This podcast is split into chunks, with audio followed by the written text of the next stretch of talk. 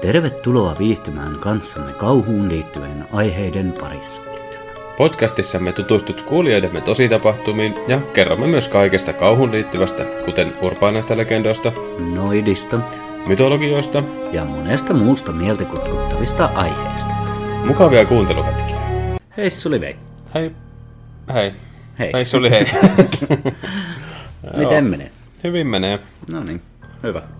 Mites sulla menee? Tässähän tämä. Sama kuin viime kaudella. Niin. Kyllä.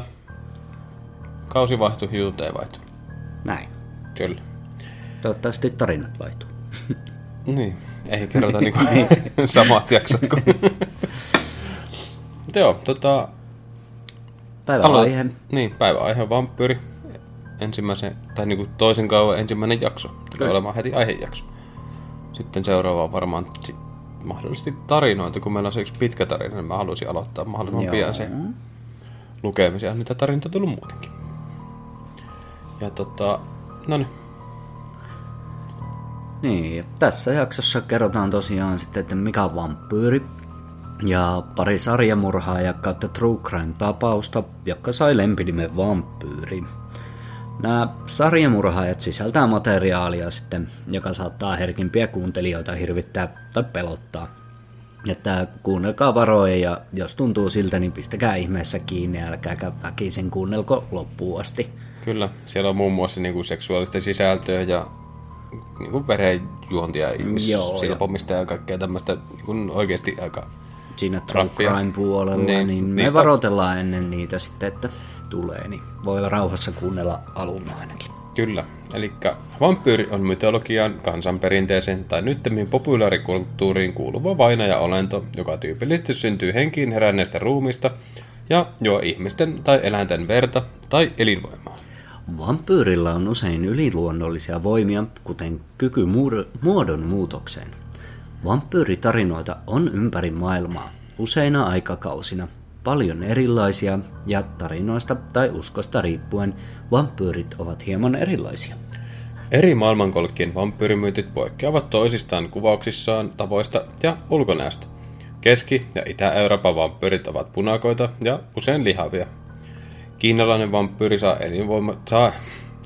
Kiinalainen vampyyri saa voimansa kuun valosta, kun taas määriläinen vampyyri jättää käärin linnansa hautaan ja karkaa uhriensa kimppuun alastomalle.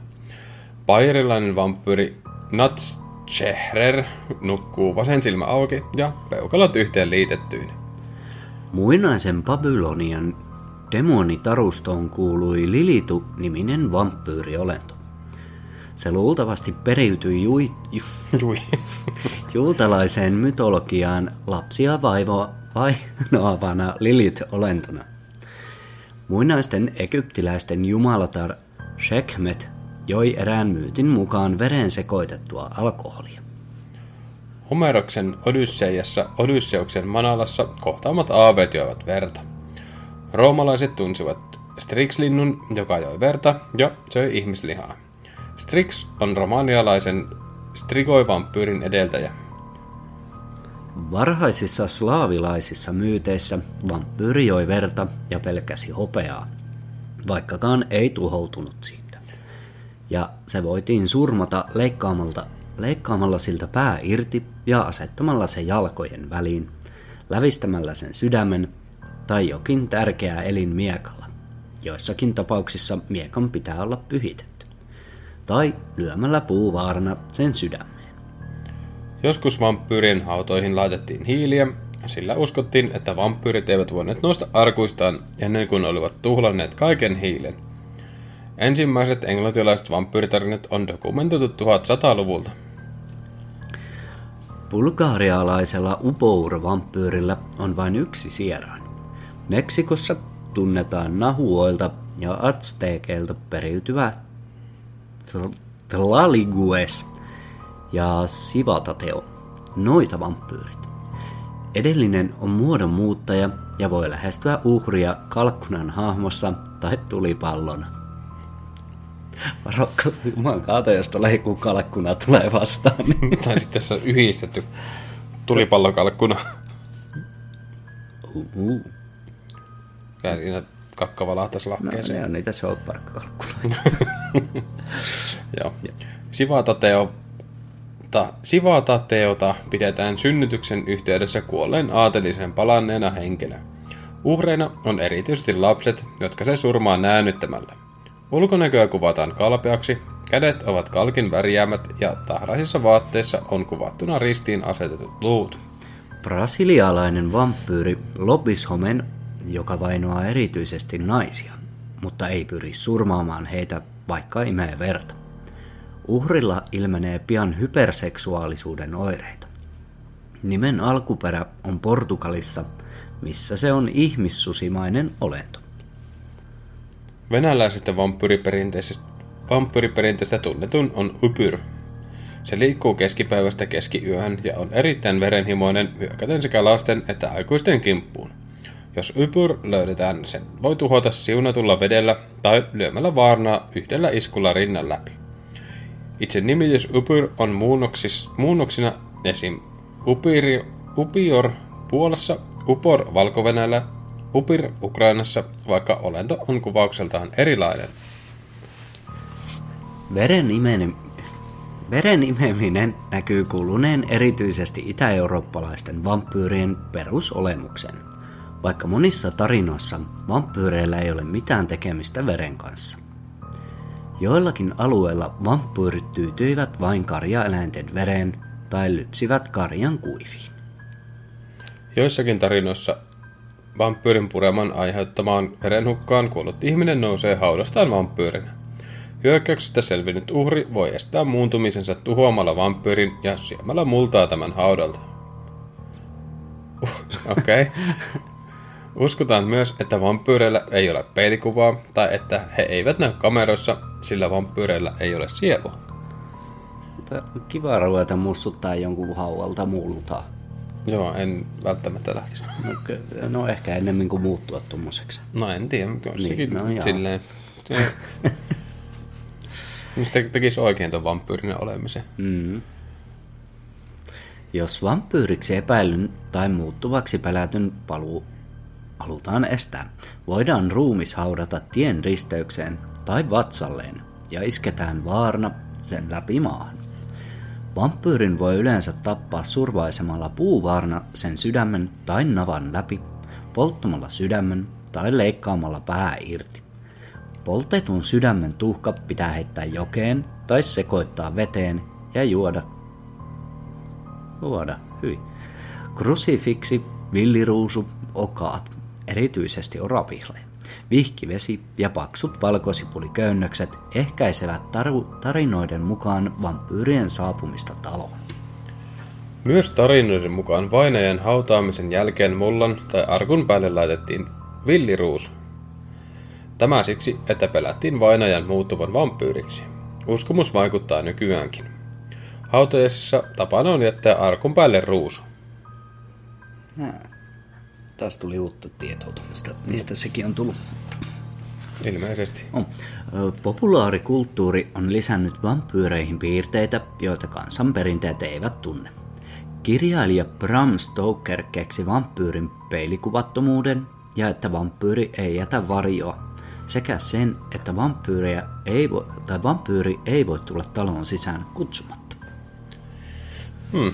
Mulla on tota, siis tästä populaarikulttuurista tuli mieleen, ää, joskus teinipoikana luin semmoisen kirjasarjan kuin Darren Shan. Hmm. Tuli tosi niin kuin, mielenkiintoinen ja kertoo näistä vampyyreistä ja siinä oli semmoinen teinipoika vampyyri tavallaan. Niin kuin, Tämä oli hyvä. Ja kun tota, aikoinaan tuli summeria, kun kahtoi silloin nuorempana. Ja olisikohan siinä tullut joku teinivampyyri juttu kanssa. Se oli En hyvä. muista kyllä yhtään. Mä en muista yhtään mikä se nimi. Summerissa oli kyllä paljon hyviä. Niin oli. Ja sitten toi Kreivi Dukkula. Se on semmonen lastenohjelma, missä on semmoinen vihreä vampyyriankka. en, en muista. Se on hyvä. YouTubesta löytyy. Kannattaa käydä kahtoon. Se on ihan piru hyvä ole. Joo. Niin kuin sarja. Mutta se oli siis se, tosiaan se, että voin antaa vahvan suosituksen se Darren Johnille. Se on semmoinen, mitä nuorisokin tykkäisi varmasti lukea. Oh. Harmi vaan, että niitä ei teidän löytyä. Mä yritin niitä itse tilata mun pojalle tuossa. Kirjastosta. Mä en tiedä, löytyykö niitä sieltäkään. Kurkkaa netistä. No niin, no, totta. Mutta joo, jatketaanko? Joo. Vampyyrimyyt- Vampyyrimyyttien mahdolliset syyt. Katalepsia aiheuttaa syvän tajuttomuustilan, josta herääminen voi kestää jopa viikkoja. Potilasta voitiin tässä tilassa kehittymättömän lääketieteen aikana luulla kuolleeksi, ja hänet saatettiin haudata elävältä. Herättyään arkussa hän luonnollisesti huusi, ja tällaisia huutoja pelättiin. Joskus hauta, jossa epäiltiin olevan vampyyri, kaivettiin auki ja huomattiin, että kalmo oli veren tahrima, mikä tietenkin vahvisti uskomusta, että kyseessä oli vampyyri. Ihmiset pelkisivät vielä 1900-luvulla elävältä hautaamista niin paljon, että hautoihin asennettiin laitteita, joilla saattoi ilmoittaa, että ei ollut kuollut. Ranskan akatemia palkitsi tohtori Jostin, kun tämä oli keksinyt nännien nipistämiseen tarkoitetut pihdit, joilla voitiin käytännössä varmasti osoittaa ruumis kuolleeksi. Joo. Niin. Mieti, kun tajuttomana jossain. Yes. Nipple twist. Ja sitten kun jotkut pihdit vielä. niin jo. ei ollut vampyyri, ei huuta. Ei. Paul Barberin mukaan vampyyrin ruumiit osoittivat merkkejä alkavasta mätänemisestä. Ruumiit turposivat, kun kaasut kertyivät vartaloon ja lisääntynyt paine pakotti veren vuotamaan nenästä ja suusta. Tämä sai vartalon näyttämään pullealta ja punertavalta.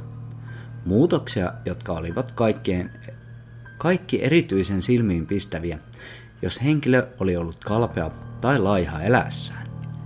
Joskus, kun avattiin hautoja, jossa epäiltiin olevan vampyyri, hava- havaittiin hautojen olevan tyhjä. Tästä pääteltiin, että vampyyri oli noussut haudasta imeäkseen verta.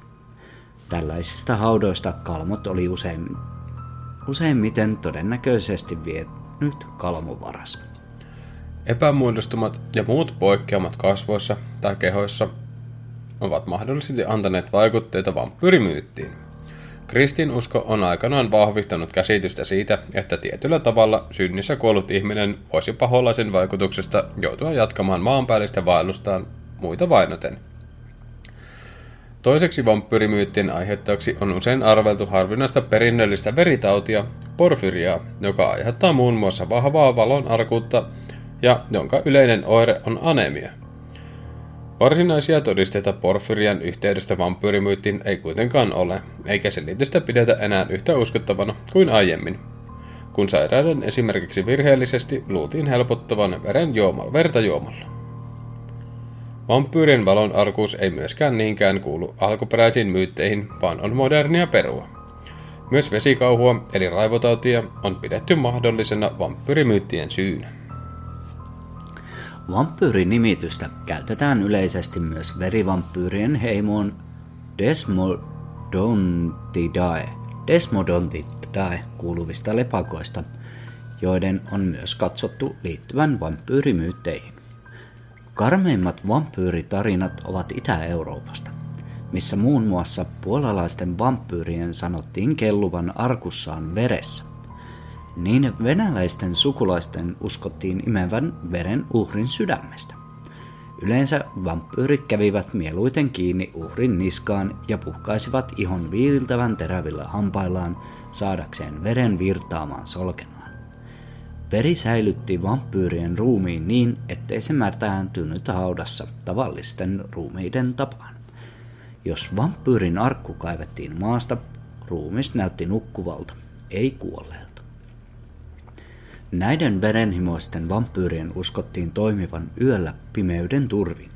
Ne hiipivät usein makuuhuoneeseen pahaa aavistamattoman uhrin nukkuessa, ja jos uhrin veri ei vuotanut hyökkäyksessä kokonaan kuiviin, vampyyri palasi seuraavana iltana santsaamaan. Tästä tuli mieleen se niin kuin siinä Darren Sanissa. Mm. Niin hän kävi niin kuin, just siinä pikkusen imemässä sitä verta mm. ihmisistä. Että niitä oli pakko, tai ne olisi pärjännyt eläinten verellä siinä sarjassa tai siinä kirjassa. Mutta sitten, että ne on niin kuin vahvempia, jos ne saa ihmisen verta. Niin.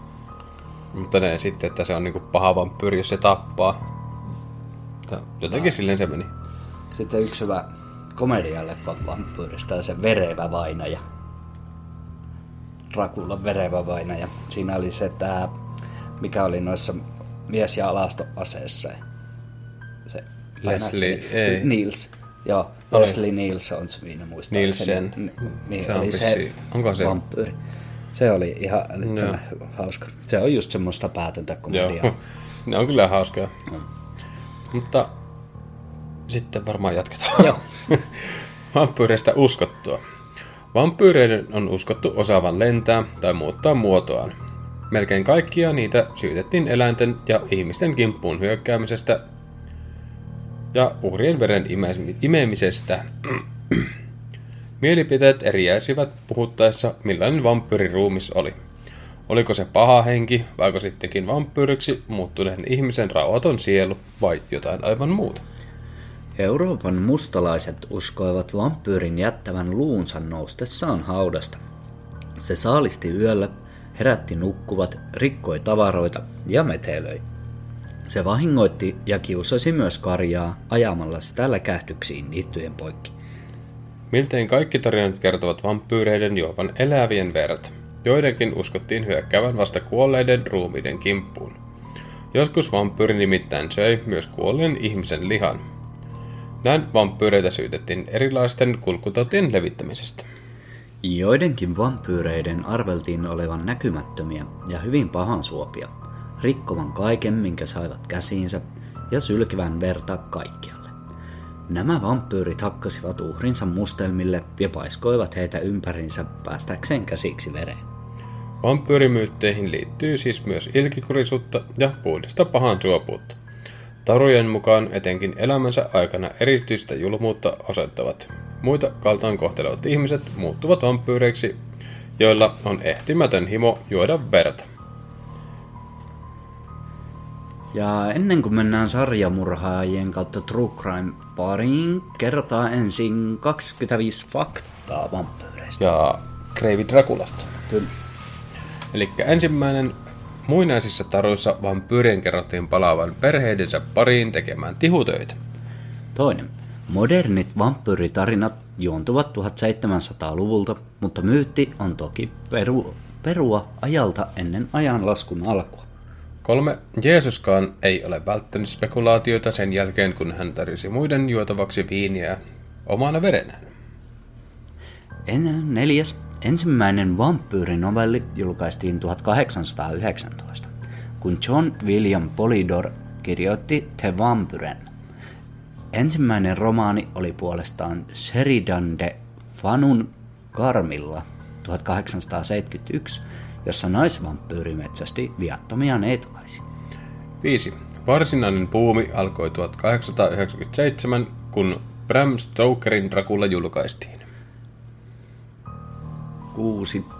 Stokerin Dracula perustuu todelliseen Vlad kolmoseen, joka oli raaka sotapäällikkö Wallachian eli Etelä-Romanian alueella. Toinen esikuva oli kreivitär Elisabeth Patroy, joka kidutti satoja naisia ja kylpi heidän veressään. Noista kahdestakin jos saanut tähän jaksoon hyvää materiaalia, mutta jos me tehdään joskus Vampyyri 2, niin otetaan ne sitten siihen. Kyllä. Ne ei tosiaan nyt mahtunut, koska tässä on aika paljon löytyy vampyyristä. Mutta seitsemän. Nimi Dracul viittaa lohikäärmeen kiltaan, joka taisteli, taisteli puolusti kristillisyyttä itäisessä Euroopassa. 8. Määriläisessä. Määri on historiallinen alue nykyisessä Tsekissä. Tarustossa vampyyri hyökkäsi vain ollessaan alaston. Tuolla oli aiemmin tuo määriläinen. Hmm. Mun piti siihen kirjoittaa myös tuo, Niin. että se on niinku tuo Tsekin alue, mutta en sitten muistanut. Mutta tässä se nyt tuli. Eli määriläinen, tai niinku määri on tosiaan se Tsekki, Tsekin lähistöllä. 9. Vampyyreillä oletettiin olevan punainen tukka, mikä lienee yhteydessä noita vainoihin. 10. Vampyyreillä on aina uskottu olevan muodonmuuttajan taito. Oikeastaan vasta viime vuosina heiltä on riistetty tämä kyky. 11. Venäjällä vampyyreiden uskottiin olevan eläessään noitia tai kristinuskoa vastaan kapinoivia. 12. Yksi vanhan ajan keinoista tunnistaa vampyyri oli se, että neitsyt poika ratsasti neitseellä orilla hautausmaan läpi. Hevosin uskottiin nikuroivan vampyyrihaudan kohdalla. 13. Valkosipulin ja pyhän veden lisäksi vampyyrilääkkeitä ovat olleet villiruusu, orapihla ja sinapinsiemen ja rukousnauha. 14. Vampyyriä ei voi nähdä peilistä, eikä sillä ole varjoa, koska vampyyriltä puuttuu sielu. 15. Vampyyrin tappamiseen on ollut tuttuja ja vähemmän tuttuja keinoja. Sydän on pitänyt lävistää joko puupiikillä tai hopeapiikillä. Pään irrottaminen on myös ollut tehokas keino. Hukuttaminen, ampuminen, hautajaissiunous ja pyhävesi toimivat Balkanilla. Suuhun saatettiin asettaa valkosipuli, myös raajojen irrottaminen, polttaminen ja sijoittaminen perheenjäsenten koteihin oli käypä tapa. 16. Termi vampyyri on vasta parista vuotta vanha. Vanhempina aikoina vampyyrit niputettiin yhteen muiden demonien ja pahojen henkien kanssa. Zombit, vampyyrit ja kummitukset saattavat toisinaan mennä sekaisin, ja joskus ne oli sama asia. 17. Egyptissä Sekhmet-jumala tunnettiin verta juovana kaverina. 18. Babyloniassa mellasti Lilit, Aatamin ensimmäinen vaimo. Lasten ja vauvojen verellä. Lilit liittyy erityisesti juutalaiseen mytologiaan. 19. Intialainen jumalolento Kali nauttii tiettävästi verikupposen silloin tällöin. 20. Yksi viimeisimpiä uskottuja vampyyritapauksia sattui Lontoossa 1970-luvulla, kun Highgaten hautausmaalla uskottiin kummittelevan. Uskomus toi paikalle runsaan määrän amatöörivampyyrin metsästäjiä. Tuohon varmaan täytyy tutustua enemmän tähän tapaukseen.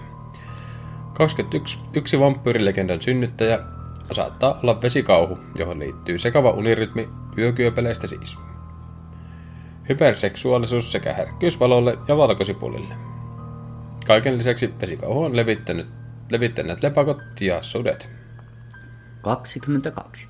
Vampyyrin elämäntapa on yksi ja uusia villityksiä, joka on saanut vaikutteita populaareista vampyyri-ilmiöistä. Nämä harrastelijat juovat toistensa verta ja ilmiön kuuluu joskus myös roolileikkejä. Järjestäytyneimmät vampyyrit muun muassa vastustavat puremista, suluissa terveysriski. Koska verenvaihtoon saattaa liittyä riski pahoinpitelysyytteestä, saattavat verenjuoja ja luovuttaja tehdä kirjallisen sopimuksen. 23. Kliininen vampirismi tai Rendefieldin syndrooma on tunnet, tunnustettu, vaan ei täysin virallistettu tauti, jossa potilas kokee pakonomaista tarvetta juoda verta. Sen uskotaan liittyvän lapsuuden traumaan. Syndrooman nimi tulee Strokerin Dragulasta. 24. Ensimmäiset modernin ajan vampyyrit nukkuivat ruumisarkuissa ja tarvitsivat lähelleen kotimaansa multaa. He eivät sietäneet peilin tai ristin näkemistä. He muuttuivat vampyyriksi juomalla vampyyrin verta, ja he pukeutuivat aina hölmön näköiseen viittaan. 25. Ja viimeinen siis. Oho, Tää- Eino Leino. Vanhassa Roomassa syntyi uskomus, että miesvampyyrit voisivat saada lapsia tavallisen naisen kanssa. Näitä lapsia kutsuttiin nimellä Tampir, Tampir ja heillä oli vampyyrin voimat, mutta ei heikkouksia. Tampirit tunnustivat vampyyrin erinomaisesti tunnistivat vampyyrit erinomaisesti ja olivat vielä mestarillisia tappamaan niitä. Roomassa uskottiin, että naisvampyyrit saattaisivat palata ihmisten keskelle ja mennä jopa naimisiin, mutta ennen pitkään uusi aviomies läkähtyisi kuoliaksi naisen kyltymättömään seksihaluun. Joo. Joo. Otetaan sitten Dragula. Siinä oli samaa, mitä tuossa luettiin jo. Kyllä. Mutta on tosiaan 25 faktaa vampyyreistä. Joo. Kreivi Dracula.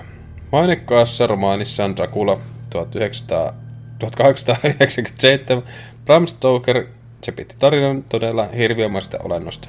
Vampyyristä, joka juo ihmisverta ja tartuttaa urhe... Tartuttaa uhreihinsikin sammumattoman verenhimon. Vuosisatoja vanha vampyyri ei kuollut. Ei kuollut olento, joka saa voimaa ihmisverestä ja muuttaa uhrinsa kaltaisekseen. Elää syrjäisessä kammottavassa linnassa korkealla Transilvaanian vuoristossa. Voi muuttaa itsensä lepakoksi, koiraksi tai sumupilveksi edistääkseen konnan töitä. Stokerin klassikko alkaa kuvauksella englantilaisen asianajajasihteerin Jonathan Harkerin saapumisesta Drakulan synkkään linnaan Transilvanian vuorilla. Matkan syy on se, että Kreivi haluaa ostaa talon Lontoon läheltä. Harker huomaa pian olevansa vanki. Isäntä on yliluonnollinen olento, josta ei synny varjoa, joka kaihtaa aurinkoa ja nukkuu päivät ruumisarkkua muistuttavassa maalla täytetyssä laatikossa. Pahinta on, että hän sieppaa lapsia ravinnoksi kolmelle vampyyrin morsiammelleen. Harker ei voi estää Kreivin apulaisia kantamasta tätä laatikossaan matkalla kohti Englantia. Viikkojen kuluttua Yorkshiren rannikolle ajautuu alus, jonka miehistä on kuollut. Maihin hyppää valtava koira, muotoaan muuttanut Dracula. Dracula matkustaa Englantiin tietystä syystä.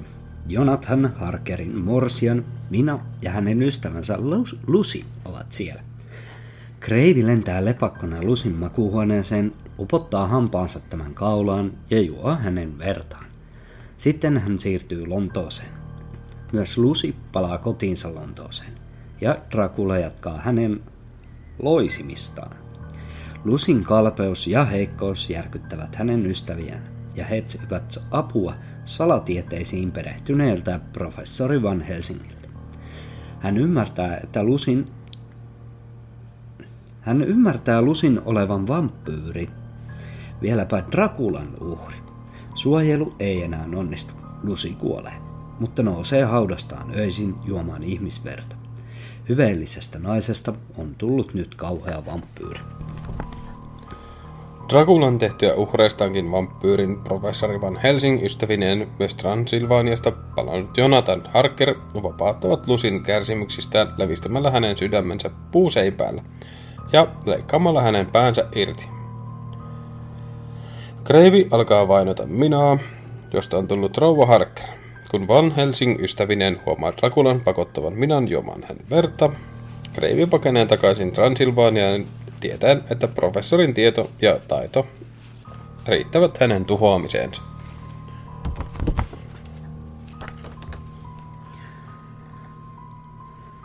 Bram Stokerin musta satu päättyy seuraavasti. Joukko rohkeita vampyyrin metsästäjiä, heidän joukossaan Jonathan Harker ja hänen ystävänsä Quincy Morris jäljittävät Kreivi Draculaa Englannista takaisin Transylvaniaan. Kreivin linna Linnan jo häämöttäessä näköpiirissä he saavat kiinni Drakulan kärryt ja kiiruhtavat hänen avustajiensa ohitse. Sankarit raastavat kirstun kärryistä ja murtavat sen auki.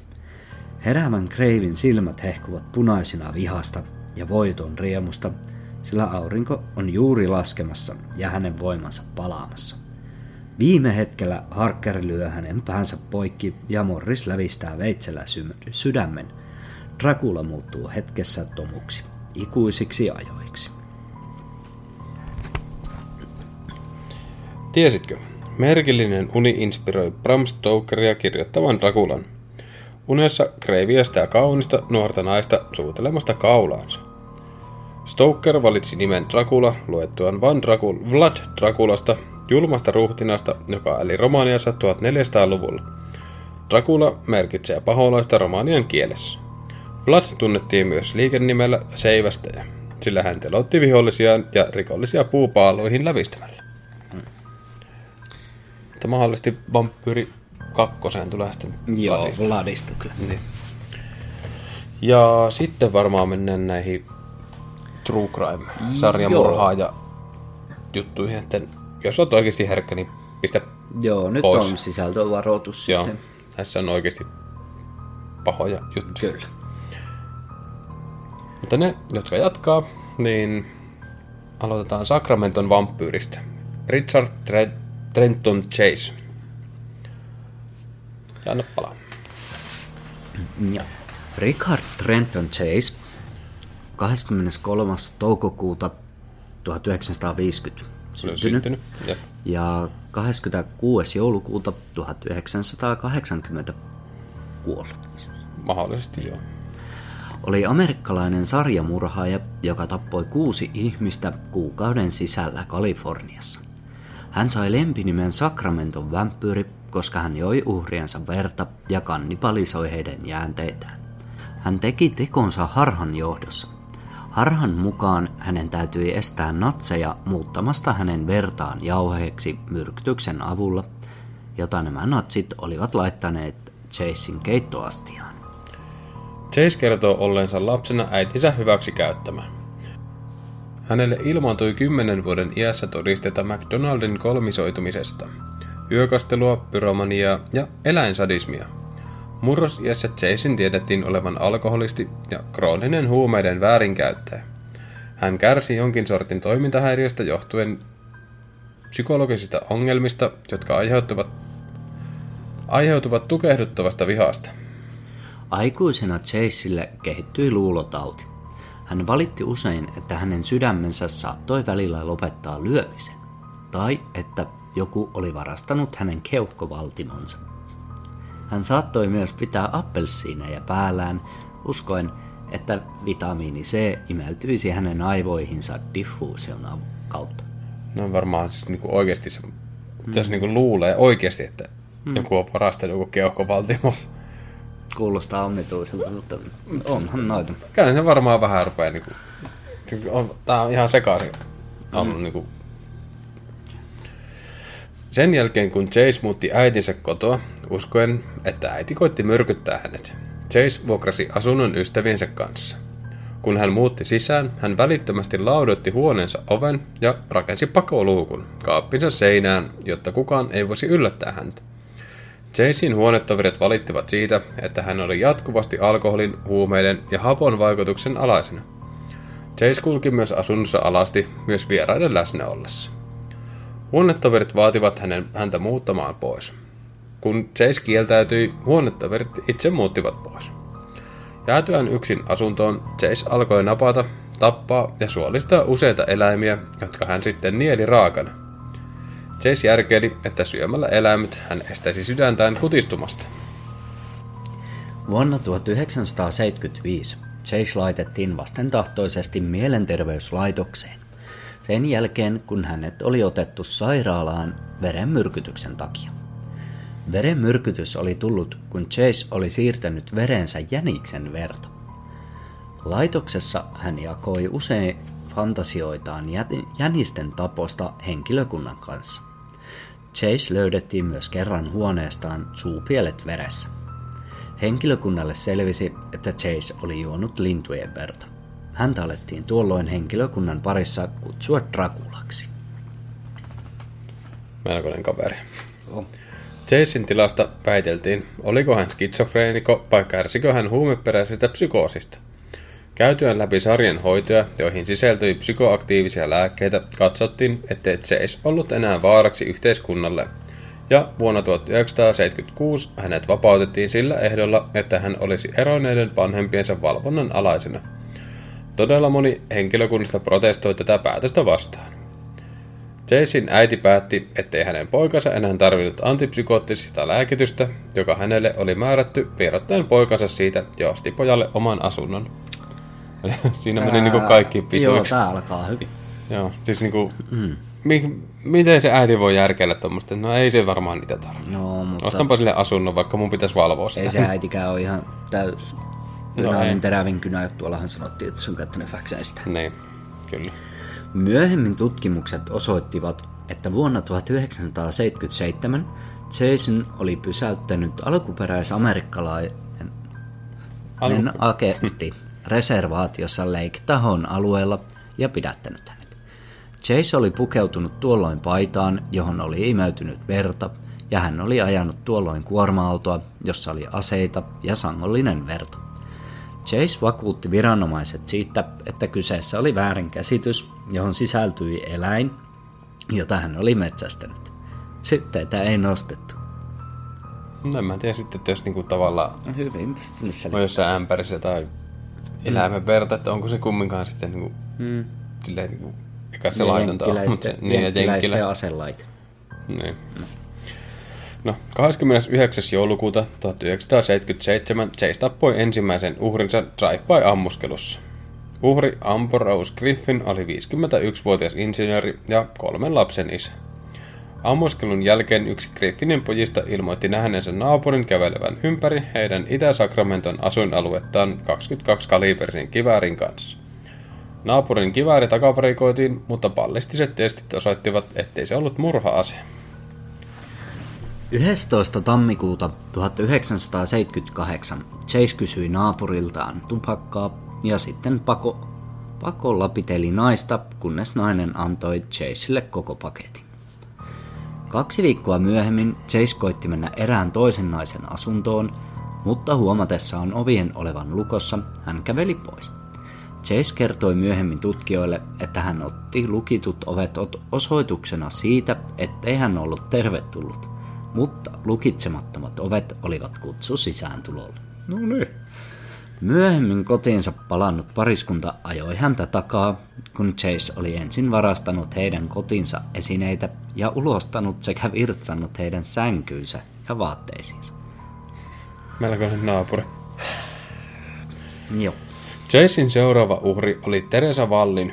Hän oli kolmannella kuulla raskaana, kun Chase yllätti hänet kotonaan. Chase ampui Teresaan kolmesti, tappaen hänet. Sitten Chase harrasti seksiä ruumin kanssa, silpoi ruumista ja kylpi kuolleen naisen veressä. Tammikuun 23. 1978, kaksi päivää Teresan kuoleman jälkeen, Chase osti kaksi koiranpentua naapuriltaan. Hän tappoi ne ja joi niiden veren. Joo. 27. tammikuuta samana vuonna Chase tappoi viimeisen kerran mennessään sisään 38-vuotiaan Evelyn Mirotin taloon. Hän kohtasi Evelynin ystävän Danny Meredithin, jonka Chase ampui kaksi kakkosella käsiaseellaan. Varastaen Meredithin lompakon ja auton avaimet.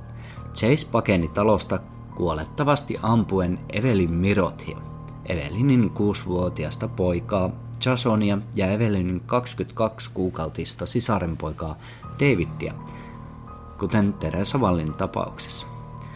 Chase syyllistyi nekrofiliaan, kannibalismiin ja Evelynin ruumiilla. Niin. Hmm. Melkoinen välikulta. Joo. Evelinin lapsi oli sopinut leikkideitin aiemmin ja hän koputti oveen. Säikäyttäen Chasein, joka pakeni Danin autolla, ottaen nuoren Davidin ruumiin mukaansa. Tyttölapsi ilmoitti naapurilleen tästä ja naapuri hälytti poliisit. Mentyään sisälle taloon, poliisit löysivät Chasein täydellisen kädenjäljen ja täydellisiä kengänjälkiä Evelinin verestä. Samoihin aikoihin Chase palasi kotiinsa, jossa hän joi Davidin veren ja söi useita vauvan sisäelimiä, ennen kuin jätti ruumiin läheiseen kirkkoon. Chase seisoi oikeuden edessä kuudesta murhasta vuonna 1979. Välttääkseen kuoleman tuomion puolustus yritti saada Chasein tuomituksi toisen asteen murhista, joiden tuomio olisi elinkautinen. He tukeutuivat Chasein mielenterveyden historiaan ja siihen, ettei Chase ollut suunnitellut rikoksia. Tätä todistetta he eivät olleet ennalta harkinneet. 8. toukokuuta Suurta julkista huomiota saaneen tapauksen valamiehistö totesi Chasein syylliseksi kuuteen ensimmäisen asteen murhaan, ja Chase tuomittiin kuolemaan kaasukammiossa. He torjuivat väitteen siitä, että Chase ei olisi syölin, syyllinen mielenvikaisuutensa takia. Toiset vangit, sisältäen useita jengiläisiä, tiesivät Chasein rikoksista paljon, peläten häntä ja Vankilan viranomaisten mukaan monet yrittivät saada Chasein tekemään itsemurhan. Chase antoi useita haastatteluita Robert Resslerille, joiden aikana Chase puhui pelostaan natseja ja ufoja kohtaan, väittäen, että vaikka hän oli tappanut, se ei ollut hänen syytään. Hänet oli pakotettu tappana, tappamaan pitääkseen itsensä hengissä. Chase uskoi, että kuka vain tekisi samoin. Hän pyysi Resleria antamaan hänelle käytettävistä käytettäväksi tutkan, jolla hän voisi ennakoida natsien ufot, jotta natsit joutuisivat oikeuteen murhista. Hän myös ojensi Resslerille suuren määrän makaronia ja juustoa, joita hän oli haalinut housunsa taskuihin. uskoen, että vankilan viranomaiset olivat liitossa natsien kanssa ja aikovat myrkyttää hänet ruoalla. Joulukuun 26. päivänä vuonna 1980 sellitarkastuksia tekevä vartija löysi Chasein makaamassa kankeana sängyllään hengittämättä. Ruumiin, ruumiin avaus osoitti, että Chase oli tehnyt itsemurhan yliannostuksella. Hän oli käyttänyt vankilan lääkärin määräämiä masennuslääkkeitä, joita Chase oli kerännyt pari edellistä viikkoa. Joo. Semmonen. Siinä se oli jo Ja sanattomaksi vetää. Kyllä. Nämä on sairaita, kun tietää, että nämä on tosi tarinoita vielä. Mm. Mutta seuraava onkin sitten Düsseldorfin vampyyri. Peter Kurten. Peter Kurten, Kyrten, Kyrten. Peter Kyrten syntyi 26. toukokuuta vuonna 1883 Köln Mulheimissa, Saksassa. Peter oli perheen kolmas lapsi. Peterin isä oli väkivaltainen juoppo. Mies raiskasi joskus perheen äidin 13, lap- 13 lapsen silmien edessä. Isä joutui myöhemmin vankilaan, kun oli yrittänyt raiskata yhden tyttäristään. Perhe asui tähän aikaan asunnossa, jossa oli vain yksi huone. 13 skidiä. Hmm. Oh. Toisinaan myös Peter käytti sisariaan seksuaalisesti hyväkseen. Samassa rakennuksessa asui myös sadistinen rankkuri, joka vaikutti Peteriin lisää. Pikku Peter katseli usein, kun mies kidutti koiria, ja lisäksi mies opetti Peterin masturboimaan koiria. Nämä on sairaita. Jep, ja kun siis tää on niinku tää rankkurikin ihan mm. sairas, ja tää isä on sairas. Mitä Kaikki on ihan voi- sairaita. Niin. Peter teki ensimmäiset murhansa jo yhdeksänvuotiaana. Hän työnsi leikkikaverinsa lautalta veteen Reinillä. Toinen lapsi yritti mennä auttamaan. Peter sai pidettyä molemmat toverinsa lautan alla ja he hukkuivat. Tapausta pidettiin onnettomuutena. Tästä on olemassa useita versioita. No se totta kai sitä pidetään tavallaan onnettomuutena, mm. tai niinku, mikään ihmekään. Jep. Peterin ollessaan noin 12-vuotias perhe muutti Düsseldorfiin. Peterin seksuaalisuus oli jo tuolloin vinoutunut. Hän masturboi pakonomaisesti ja yritti yhdyntää paikallisten koulutyttöjen ja siskojen kanssa. 13-vuotiaasta lähtien hän myös sekaantui lampaisiin, sikoihin ja vuohiin. Peter myös raiskasi lampaita ja puukotti ne samalla kuoliaaksi.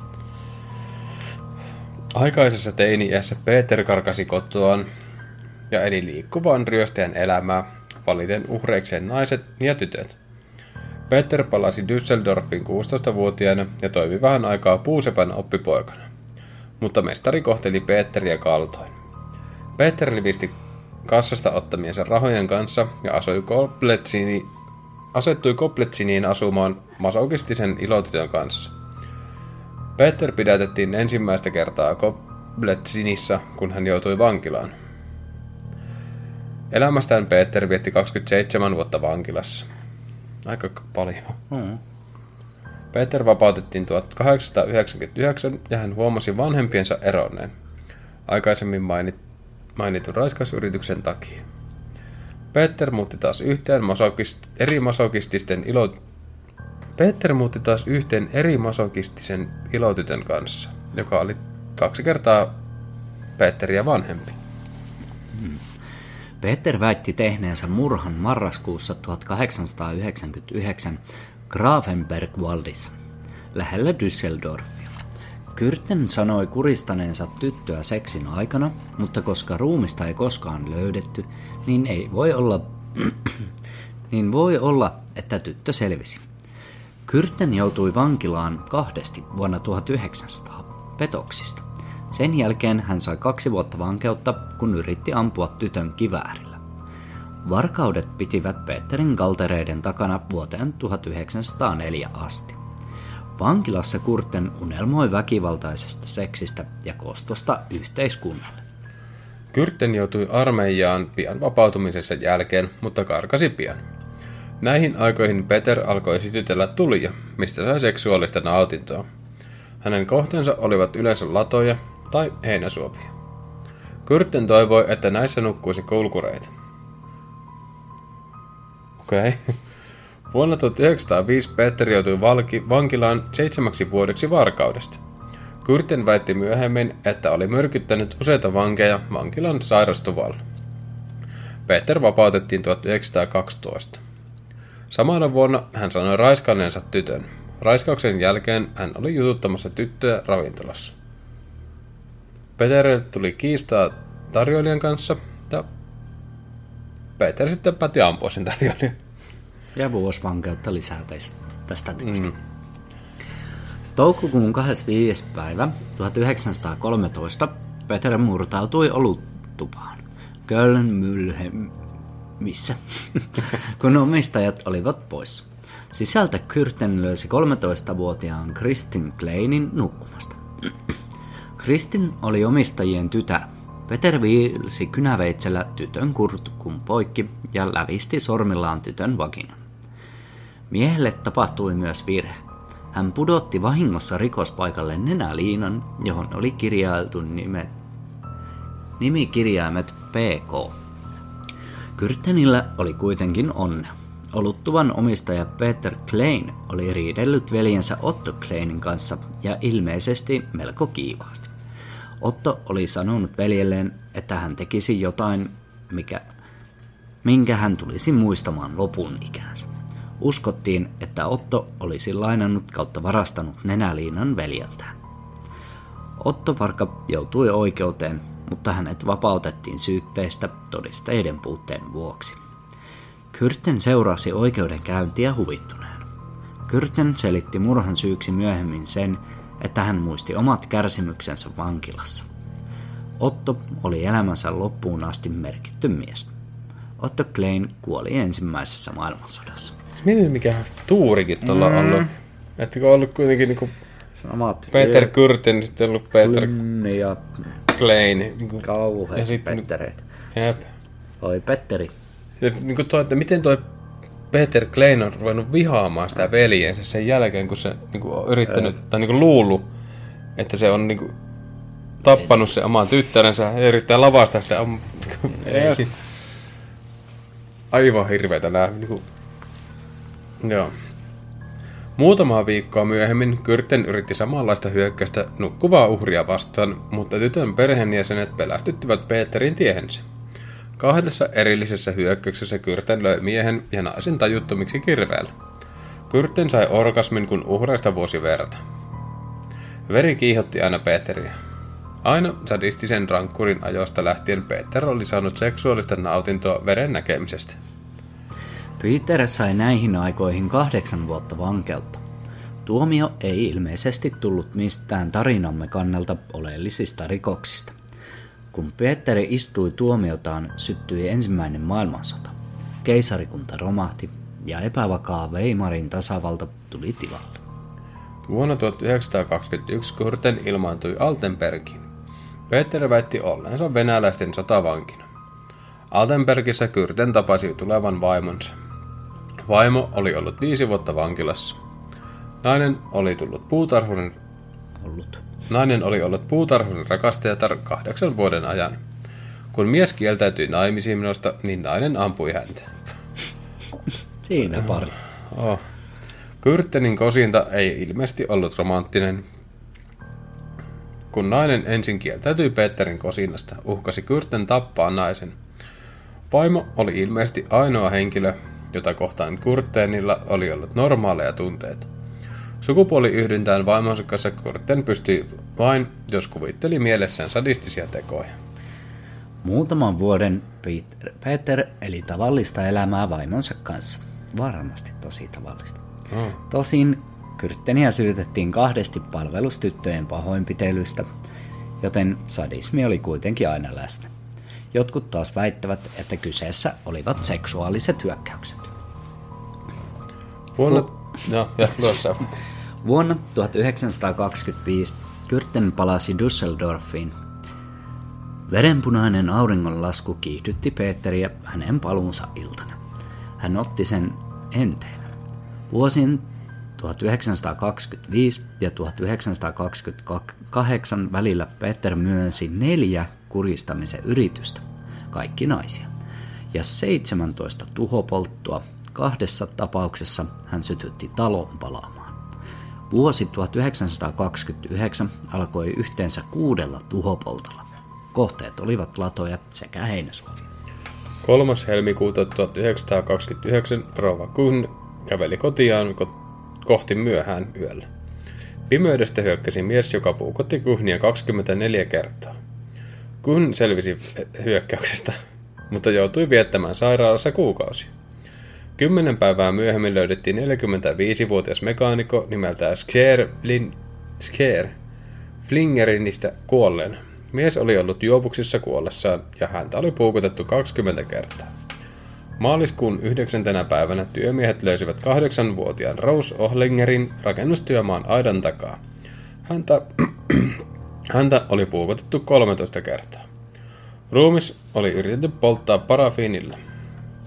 Myös raiskauksesta löytyy joitain merkkejä. Kyrten oli myöntänyt sakset tytön, oli työntänyt sakset tytön vakinaan. Peter seisoi väkijoukon reunalla, kun ruumis oli löydetty ja sai omien sanojensa mukaan orgasmin. Kurten sai seksuaalista nautintoa omien rikostensa aiheuttamasta kauhusta. Miten joku voi selvitä 24 puukoiskusta? Se oli vähän... Kovempi matami. Niin. Mutta kyllä mä ihmettelen, että miten joku voi olla noin sekaisin. Mm, sekin. Pian Sherin murhan jälkeen mies hyökkäsi kahden naisen kimppuun köyden kanssa. Hyökkäjää sanottiin idiootiksi, jolla oli ristihuuli. Huhtikuussa 1929 idiootti nimeltään Stausberg pidätettiin teosta epäiltynä. Stausberg tunnusti myöskin murhat. Muutamaan kuukauteen kaupungissa ei tapahtunut epäilyttäviä murhia ja hyökkäyksiä. Öö, mitähän tuolla idiotilla meinataan? Onkohan se niinku vähän jälkeen jäänyttä Jaa, tässä tu- Niin vanhaa tekstiä? voi olla joo. Tää kumminkin myös murhat, mitä se ei ollut tehnyt. Niin vai onko tää niinku semmonen, niinku, että sen ton öö, saksitempun jälkeen mm. tapahtui nämä kaksi, jotka sitten tää eri jäpä myönsi, että se niinku lopetti tavallaan vähäksi aikaa ne. Mm. Niin mä sen käsittiin. Mutta Elokuussa hyökkäykset alkoivat jälleen. Kahta naista ja yhtä miestä puukotettiin, kun he kävelivät yöllä kotia kohti. Näissä hyökkäyksissä kukaan ei kuollut. Elokuun 24. päivä löydettiin kahden lapsen ruumiit puutarapalstalta Düsseldorfissa. Gertrude Hamsaren oli 5-vuotias ja Louis Lenzen oli 14-vuotias. Molempia oli ensin kuristettu ja sitten heidän kaulansa oli katkaistu. Samana iltapäivänä Gertrude Sulte oli matkalla markkinoille, kun outo mies alkoi puhutella häntä. Mies alkoi ehdotella seksiä, mutta nainen vastasi mieluummin kuolen. Kurten vastasi, no kuole sitten. Peter puukotti naista useita kertoja, mutta Gertrude selvisi. Hän pystyi antamaan Kurtenista kohtuullisen hyvän kuvauksen poliisille. Kuvauksen mukaan mies oli epämääräisen miellyttävän näköinen noin 40-vuotias mies. Joidenkin kirjoittajien mukaan Gertrude Sulte pystyisi myöhemmin poimimaan Peter Kurtrenin poliisin tunnistusrivistöstä. Düsseldorf oli lähes paniikissa hyökkäysten ja myr- murhien jatkuessa. Ja mikä ihme. Palvelijatar nimeltään Ida Reuter murhattiin Vasaralla ja raiskattiin syyskuussa. Lokakuussa toinen palvelijatar Elisabeth Dorrier pahoinpideltiin hengiltä. Eräs nainen oli kävelyllä, kun mies kysyi, etteikö nainen pelännyt liikkua yksin ulkona. Sen jälkeen mies löi naisen tajuttomaksi Vasaralla. Myöhemmin samana iltana ilotyttö joutui Vasara-hyökkäyksen kohteeksi. 7. päivä marraskuuta 5-vuotias Gertrude Alberman katosi. Kyrten lähetti kaksi päivää myöhemmin kirjeen kommunistiselle sanomalehdelle. Kirjeessä kerrottiin, että lapsen ruumis löytyisi läheltä tehtaan seinää. Mukana oli myös kartta. Kirjeessä kerrottiin, että myös toisen ruumiin oli paikka. Gertrude Alpermanin ruumis löytyi sieltä, mistä kirje oli ilmoittanut sen löytyvänkin. Häntä oli kuristettu ja puukotettu 35 kertaa. Suuri joukko miehiä etsi toista kirjassa kuvattua ruumista. Lopulta he löysivät Maria Hahnin ruumiin. Haan oli kadonnut edellis- elokuussa. Häntä oli puukotettu Hanin, häntä oli puukotettu. Hanhin tapaus paljasti Kyrttenin sadismista uusia piirteitä sekä myöskin nekrofiliaan viittaavia elementtejä. Alaston ruumis oli raiskattu vakinaalisesti ja anaalisesti. Lehtiä ja maata löydettiin anuksesta. Peter sanoi, että kun oli murhannut Hanahin, hän oli haudannut ruumiin karkeasti. Myöhemmin Kyrten päätti siirtää ruumiin.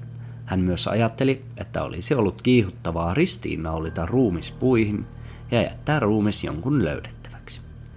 Ruumis oli kuitenkin liian raskas. Kyrten kuitenkin vaihtoi haudan paikan ja sanoi väelleensä ja suudelleensa ruumista.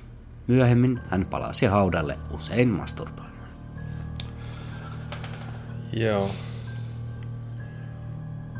Hyi. Mm. Vuoden 1929 loppuun mennessä Düsseldorfin murhaaja oli tunnettu ympäri maailmaa. Tekijän etsintä sai valtavat mittasuhteet. Murhat olivat kuitenkin päättyneet. Peter Kurten jäi kiinni melkein sattumalta. Toukokuun 19, 19. päivä 1930 eräs rouva Burkman avasi kirjeen, joka oli toimitettu hänelle vahingossa. Kirje oli tarkoitettu todellisuus, tuota, todellisuudessa eräälle rouva Brucknerille, mutta nimi oli kirjoitettu väärin.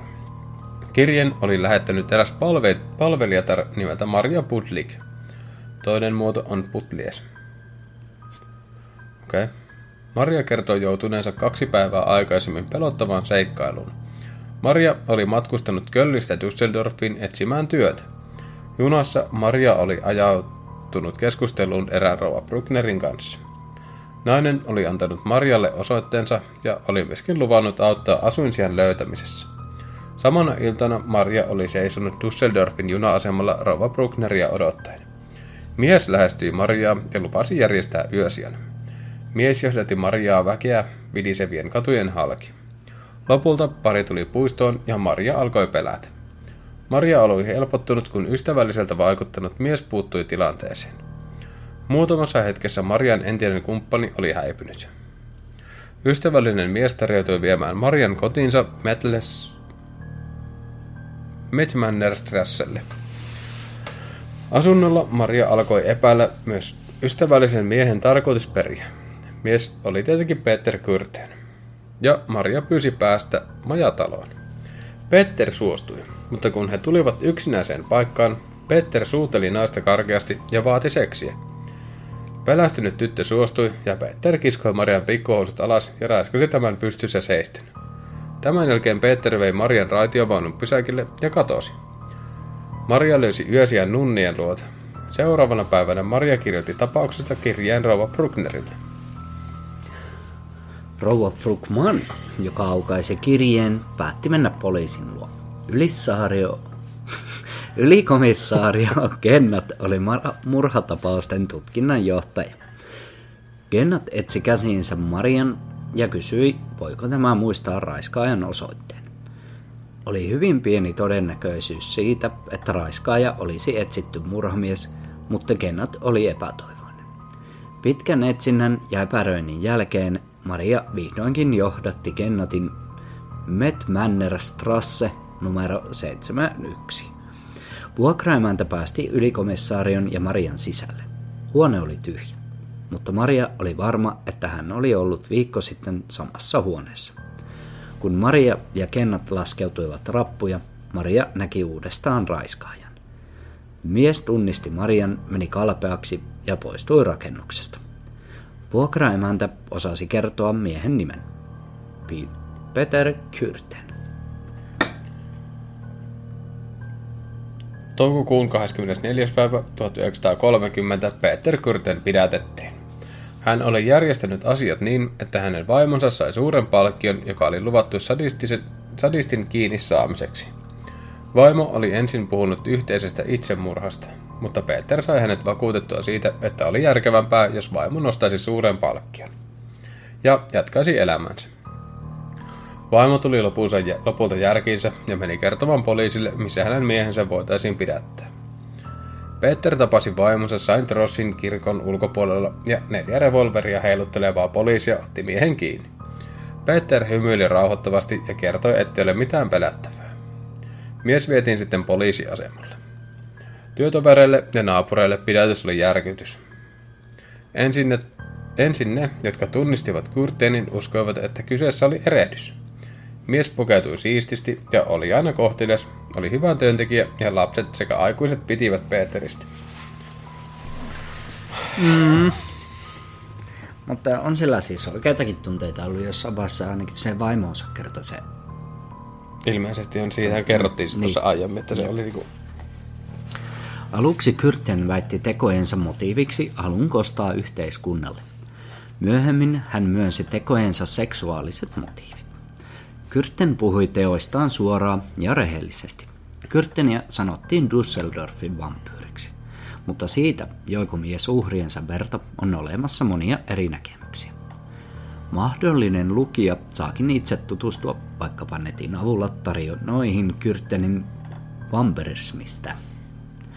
Yleensä Kyrttenistä kerrotaan tarinaa, jonka mukaan hän viilsi joutsenen kaulan poikki ja joi verta ja sai orgasmin. Toinen tunnettu tarina Kyrttenistä on, että kerran Peter näki onnettomuuden, jossa oli osallisena hevonen. Mies sai näön takia orgasmin. Molemmat tarinat ovat Kyrttenistä itsensä kertomia. Kyrttenillä oli myös ilmeisesti erittäin kummallisia ei-seksuaalisia fantasioita. Hän kuvitteli ottavansa hirviön, siis itsensä, kiinni. Kiitolliset kaupungin asukkaat järjestäisivät hänen kunniakseen soihtukulkuen ja hänestä tehtäisiin kiitollisen poliisin toimesta myös komissaari. Ei jumalauta. Miehestä on kirjoitettu paljon. Osa on tahallisesti kirjoitettua huonoa roskaa. Professori, professori Karl Berg haastatteli miestä ja kirjoitti tapauksesta kirjan The Sadist. Kun kirjaa tehtiin, oli Peter jo tuomittu kuolemaan. Kirjassa on varmasti omat ongelmansa. Tuohon aikaan esimerkiksi uskottiin, että pyromanian syyt olivat seksuaaliset. Nykyään tästä käsityksestä on kokonaan luovuttu. Toisaalta on taas epäilty, että Peter jopa keksi joitakin murhia pelkästä sokeeraamisen ilosta. Joitain Kyrknenin tunnustamia murhia ei voitu koskaan näyttää toteen. Ruumiita ei koskaan löydetty, mutta mies pystyi kuvailemaan tarkasti jopa vuosien takaisia rikoksia. Lista Kyrtenin rikoksista oli pitkä. Vaikka mies oli toisinaan vankilassa murroista ja sellaisista, vain vakavat rikokset kirjattiin tähän 79-kohtaiseen listaan. Toisaalta lista on hyvin epämääräinen, paikoitellen esimerkiksi 1913 kirveen isku tuntematon mies tai 1921 kuristaminen sotaliski. Tänne aika paljon. Joo. Kurtenin oikeudenkäynti alkoi 13. huhtikuuta 1931 ja se kesti vain kahdeksan päivää. Kolme tuomaria miettivät 90 minuuttia ennen kuin tuomitsevat Peter Kurtenin kuolemaan yhdeksästä murhasta. Hän yritti vedota mielensairauteen, mutta siitä ei ollut apua. Välillä näytti siltä, että Kurtenin tuomiota pantaisiin Kurt, ettei Kurtenin tuomiota pantaisi täytäntöön. Saksassa ei oltu teloitettu ketään sitten vuoden 1928, jolloin mies nimeltään Pötzer teloitettiin naisen ja lapsen murhasta. Kurten yritti saada tuomionsa muutettua, mutta vetoomus hylättiin. Kurten sai valtavasti postia. Eräät kirjeet kuvailivat sadist... Eräät kirjeet kuvailivat sadistisia rangaistuksia, jotka odottaisivat murhaajaa. Yhtä suuri määrä postista oli rakkauskirjeet. Miksi? Yeah. Mä en ymmärrä ihmiset Monet ihmiset pyysivät Peterin nimekirjoitusta. Mies oli tyyni ja käyttäytyi hyvin. Ennen teloitustaan Kyrten söi hyvin. Annos oli vienerin, vienerleike, paistettuja perunoita ja valkoviiniä. Hän piti annoksestaan niin paljon, että pyysi lisää. Hän oli kertonut psykiatrille, että jos hän kuulisi oman verensä äänen, kun hänen päänsä olisi korissa, olisi se nautinto joka lopettaisi kaikki nautinnot. Peter Kurten kohtasi giljotiinin heinäkuun toisena päivänä 1931 kello kuusi aamulla. Sanotaan, että hän meni kuolemansa hymyillen ja huolettomana. Siis, Ja- mietin, siis, niinku, siis toi, että, niinku, että jos se tietää, että se joutuu kiljotiiniin, mm. ja se kysyy sitä lääkäriltä, että kuulenko mä vielä mun Niin. oman veren pulppuavan mun ruumista, että se on niinku se unelmanautinto. Hyvin. Tämä kertoo aika paljon tästä. Ja sitten oli, jos mä oikein muistan, tuossakin mietin 1931 käytetty giljotiinia vielä. Öö, muistaakseni viimeisiä kertoja on käytetty giljotiinia, kun ensimmäinen Star Wars on julkaistu. Se on loppujen lopuksi aika... Jep. Ja se kiljotiinihan on käytetty, ties kuinka... Se on aika vanha niin, niin, mutta siis niinku... Niin, siis se on viimeisen kerran. Joo, niin. joo, joo, joo, kyllä. Ne. Joo. Siitä taisi olla enemmän sillä telotusjaksossa. Muistaakseni? Olikohan meillä giljotiinista? Oli mun mielestä. Voi olla. Mutta joo, Semmonen vähän pitempi juttu tänään ja... no, vähän pisempi jakso. Oho. Se on hyvä aloittaa vähän pisemmällä jaksolla tämä uusi kausi, On, on. minun mielestä. Mä vaan vähän luulen, että tämä vampyyriaihe ei välttämättä kiinnosta niin paljon, mutta se, että tämä oli oikeasti aika kiinnostava. Mm. Jep. Kun tähän lisäsi nämä pari Kyllä. Silleen. Ja nämä oli oikeasti aika hurjia tapauksia. Ihan vittu hullua väkeä ollut. On. Sitten kun näissä ei tainnut kauheasti olla niinku... No oli niinku toinen oli Jenkki ja toinen oli Saksassa. Mm. Se, että aika lähekkäin niinku. Joo. Ja Vaikka. vaikka uuskaus, niin samat vanhat. Käykää tykkään, seuratkaa, jakakaa kavereillenne tätä. Joo, ja sitten meidät löytyy kaikilta relevanteilta alustoilta. Joo, YouTube. Twitch, Niin. TikTok, Instagram, Joo, ja Facebook, YouTubessa on se Spotify, meidän... Podimo, bla bla kaikki. Ja YouTubessa on se meidän vuosijuhla live Niin, se lähetys. vuosispecial on niinku siellä YouTuben kautta nähtävissä. Sen sitä saa varmaan paremmin selkoa silleen. Jep. Mutta joo, Tämä oli tässä. Kiitoksia. ensi kerralla varmaan taas niitä kuuntelijoiden tarinoita. Siis se kuuntelijatarina jakso seuraava tulee öö, 19. päivä. Kyllä. Eli siis me varmaan nauhoitetaan se tuossa 14-15 viikonloppuna, että siihen mennessä on aikaa lähettää tarinoita, jos on omia kokemuksia. Kyllä. Totta kai senkin jälkeen saa lähettää, että ne tulee sitten seuraaviin jaksoihin vaan. Näin. Ja näin päättyy kakkoskauden eka jakso. Kyllä. Kiitos ja kuulemiin. Jeps, pelataan ensi jaksossa. Juu, hei. Moi!